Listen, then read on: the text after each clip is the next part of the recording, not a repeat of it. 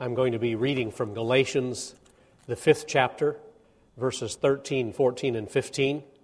I invite you to have your Bibles open to that scripture. For you were called to freedom, brothers and sisters. Uh, only do not use your freedom as an opportunity for self-indulgence, but through love become slaves to one another. For the whole law is summed up in a single commandment. You shall love your neighbor as yourself. If, however, you bite and devour one another, take care that you are not consumed by one another. The Word of God for us, may He bless it to our understanding. You may be seated. When I was uh, studying for my bachelor's degree in English education, uh, there was a particular education professor that told the class one day, uh, she said, here's a, a good way to look like a good teacher to all those parents back home. At the end of each day, you review with the kids what you studied that day, and you say, now children, what have we learned? And so they go home at the end of class, and when their parents say, what'd you learn at school today? It'll be fresher on their mind. Don't know if that ever really works, but that was uh, her suggestion. And so I want to be a good teacher and preacher, so I want to review with you the ground that we've covered in this sermon series on Resetting Life's Compass. It's been an important series. We started it the first Sunday of the new year because we were hungry to do better. We were hungry to get our lives organized, to uh, to get uh, that sense of direction and priorities and purpose, and uh, at times feeling unmanageable. Uh, we wanted uh, to find God's direction and God's management. So uh, we talked on January fourth about creating margins in our lives, creating space for rest and time and relationships. We talked the next Sunday about establishing priorities. Not everything can be priority number one, and how do we how do we find that compass setting uh, for the appropriate priorities? Managing the clock. Uh, time is always uh, a huge consideration. And then we looked on January twenty-fifth at investing wisely, pouring our lives into things that matter and things that count. And then in February, we sort of shifted. Remember, we talked about Uh, we cannot simply focus on self-care, because if we're not careful, self-care will turn into selfish care, that there's a larger dimension to setting life's compass than just Jesus and me doing something on a private island somewhere. It's about relationships. And so the last three sermons are about that relationship network, and so demanding justice is a compass setting that we need to establish for others, for those who are struggling and suffering. Becoming Christ's community is what we talked about last Sunday. And then this morning, we're going to be talking in conclusion about cleaning up relationships. I'm convinced that we really can't get a, a true north compass heading for our lives. We, we can't really get going in the right direction if we leave out this important piece of getting our relationships with others right. And, and so many times, wrong relationships keep us uh, from... from Uh, the proper course, no matter what else we do.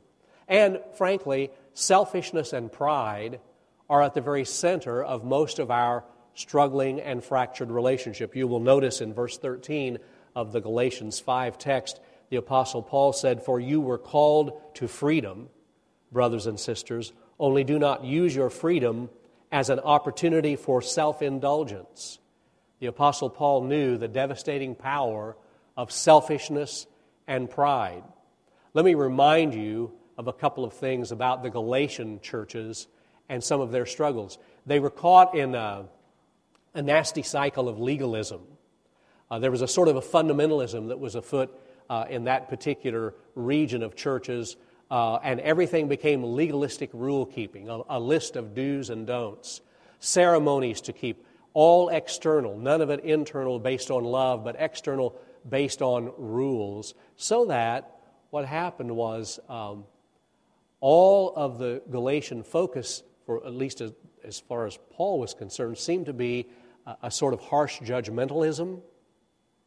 It seemed to be a uh, legalism, and that turned into a very severe, hypercritical spirit of other people.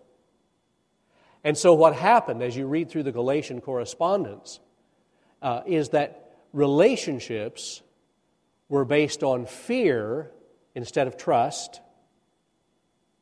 Relationships were based on controlling the other person instead of on mutual self-giving, and relationships were based on the differences between people as opposed to focusing on those things they shared in common. So, a short version of that is to say that that the Galatians went around, and the only time they they walked around and the only time they felt good about themselves was when they were feeling badly about somebody else. Do you know, do you know followers of Jesus like that? It's all external, it's all judgmentalism, and the only time they can feel good about uh, themselves is when they're putting somebody else down. And, and maybe that's a, a trap you've been caught in. But that's that's some of that relationship gunk that was going on uh, with the Galatian believers, and Paul wanted to address it. The flip side of that is, if pride and selfishness are the things that destroy healthy relationships, then love and humility are those things that nourish healthy relationships. And so in the second part of verse thirteen, he says, after he said, don't use your freedom as an opportunity for selfishness, but through love become slaves to one another. Uh, the literal Greek uh, has a, a, a sense of a present tense verb with continuing action, so that it actually says, keep on serving one another, keep on being servants to one another continually. So it's not a one-time act. It's not a one-time thing. It's to continually serve one another. Here's a question I have for you based on that. And it's a very honest question that I hope you'll reflect on before you answer too reflexively uh, and too quickly. Is the Christian life love optional? Is the way of Jesus love optional? Do we have the option as followers of Christ of saying, I really like this part of following Jesus, all this grace and mercy He gives me, all this energy to live in a new direction and in a new way, all this hope He gives me, I really like those parts, but I, I really don't want to love everybody, so I'm going to leave that out. I mean, is the way of Jesus love optional? Do we have a choice, like whether you want cheese on your sandwich today or whether you want a sunroof on the car you buy? Is it really an option? It's not. You know the answer to that, right? It's not. Because in verse fourteen, the Apostle Paul quotes a very important verse. He says, for the whole law is summed up in a single commandment. And and I... And I really like the translations that say the whole law is fulfilled, because summed up makes it sound like sort of a mathematical column, but, but the word is literally the whole law is filled to the brim. The whole law is, is filled to bursting and running over with this one command, love your neighbor as you love yourself.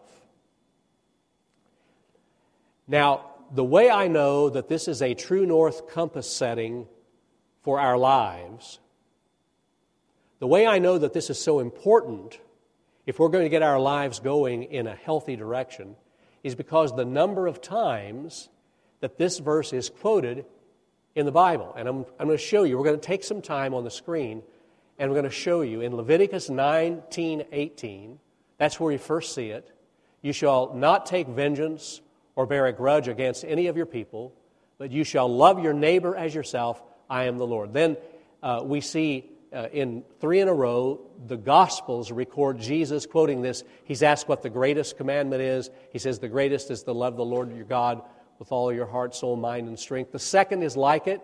You shall love your neighbor as yourself. So that's the, that's the first time it's repeated.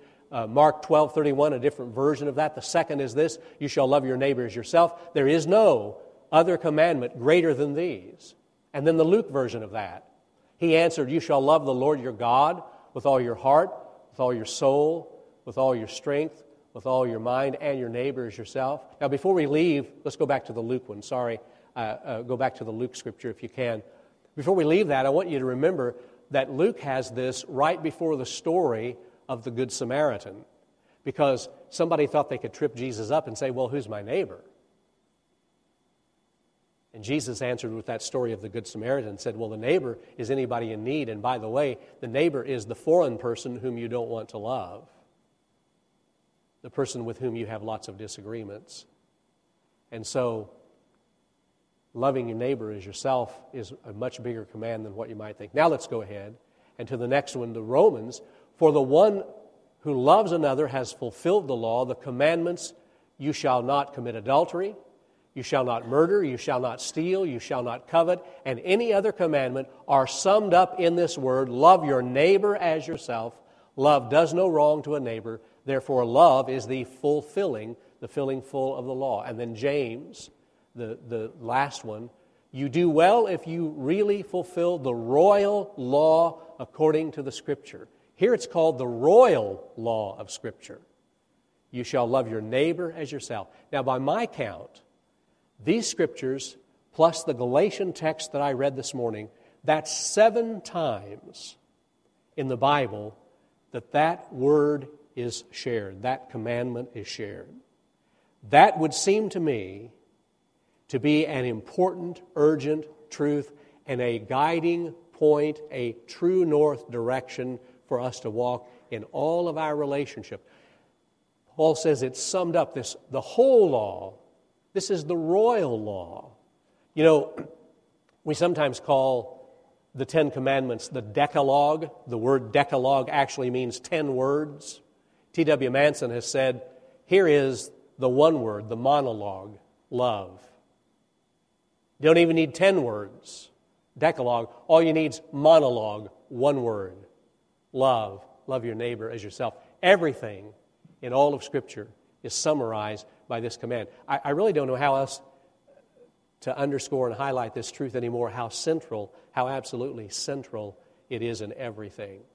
Now, being the good teacher, the Apostle Paul wants us to have a sober reflection on the alternative to love. If we fail to love, Paul says there is a, there is an alternative, there is a default in verse fifteen. If, however, if we, if we don't live love for neighbor, if, however, you bite and devour one another, take care that you are not consumed by one another.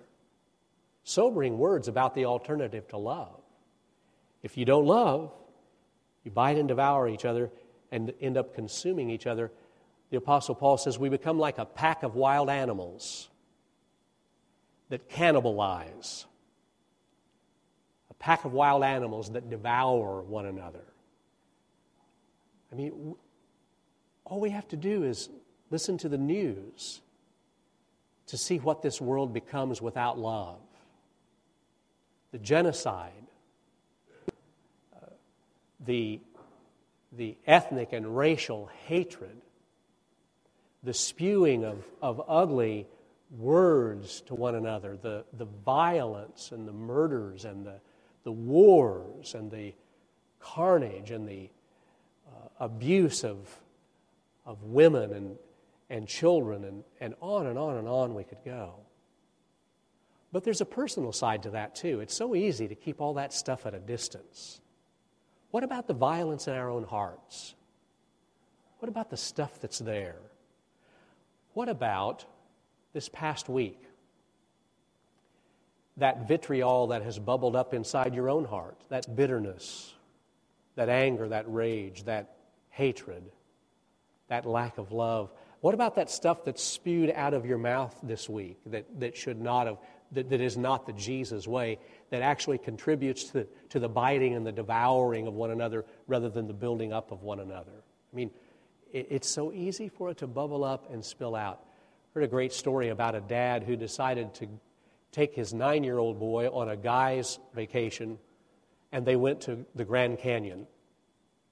And it was just the dad and his nine-year-old son. And uh, they spent the better part of a day walking the rim, uh, the breathtaking views, the, the incredible scenery, that huge chasm, just taking it all in. The end of the day, uh, they called back home to report to Mom. And the dad was talking, and he was using all kinds of beautiful adjectives to talk about uh, how breathtaking it was, how how uh, how incredibly powerful the the... the experience was, and he did all of his adult things, and finally he said, son, you want to say anything? A little boy took the phone, he said, Mom, I spit a mile today. I spit a whole mile.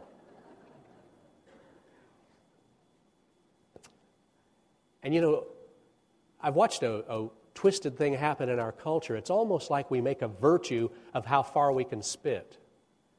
It's almost like we make a virtue of how badly we can wound someone else or tell somebody off on social media or put someone in her place, as if that's a virtue. In the Bible I read, the followers of Jesus should not be following culture's way of relationships. The followers of Jesus should be setting a new path for the way of Jesus and the way to love. We should be setting a new standard, not, not mimicking what's around us. The exclusion and the categories and the hatred.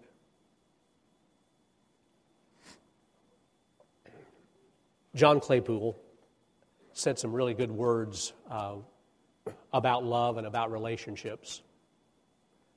Do we have that quote up, John Claypool?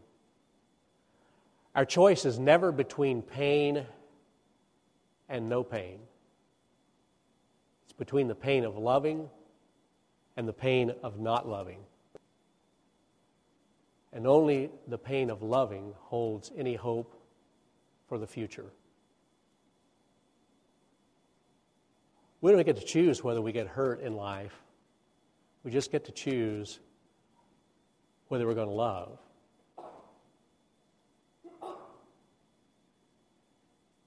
And and that is the only hope. That's that seems to me to be a compass setting, a way to do life. A man told me once about a, a Sunday dinner at his home. He said um, they'd gotten home from church, and there was a multi-generation family dinner, and they, everybody was bustling around to get the meal on the table, get the rolls in the oven for the last-minute uh, preparation, getting ice in the glasses and pouring the iced tea, and everybody was scurrying around, and this little preschool granddaughter uh, stopped her grandma and said, "Grandma, I need somebody to hold me, and everybody else is too busy." And I thought a lot about that story that that man told me. That's where we started this series. Too busy. Remember? Too busy. We talked about calendars, we talked about clocks, we talked about priorities, we talked about margins, we talked about all those things, so that we could free ourselves up to really live, to really live for the things that matter. And so too busy to hold someone else is too busy, isn't it? Too busy to let Jesus love us is too busy.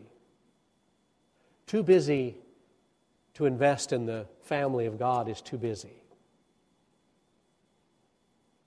Too busy to follow Jesus is too busy, and too busy to love is just plain too busy.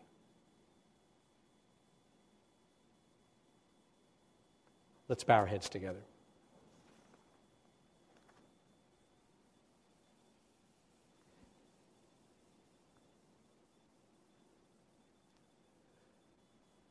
As we pause in God's presence, we simply want to respond to the Holy Spirit's Uh, impulses. In a moment, we're, we'll have a time where we stand and have a response time. If you've never given your life to Jesus Christ, ready to give your life to Him, we'll be here at the front to pray with you and to help you, to assist you any way we can. Maybe you want to join this church. Maybe God's calling you to work on a particular relationship. You want to just come and pray. You're welcome to do that. But, but many things right where we stand. Uh, just make a decision about a new direction, a direction and a way of love. So we invite you to just prepare your heart and just be willing to say yes to the Spirit. Be willing to say, "I give my life to you, God. You manage it. You set the course. I'll follow." Lord, thank you for hearing our prayer, for being among us as we reflect and listen. Guide our spirits. In Christ we pray. Amen.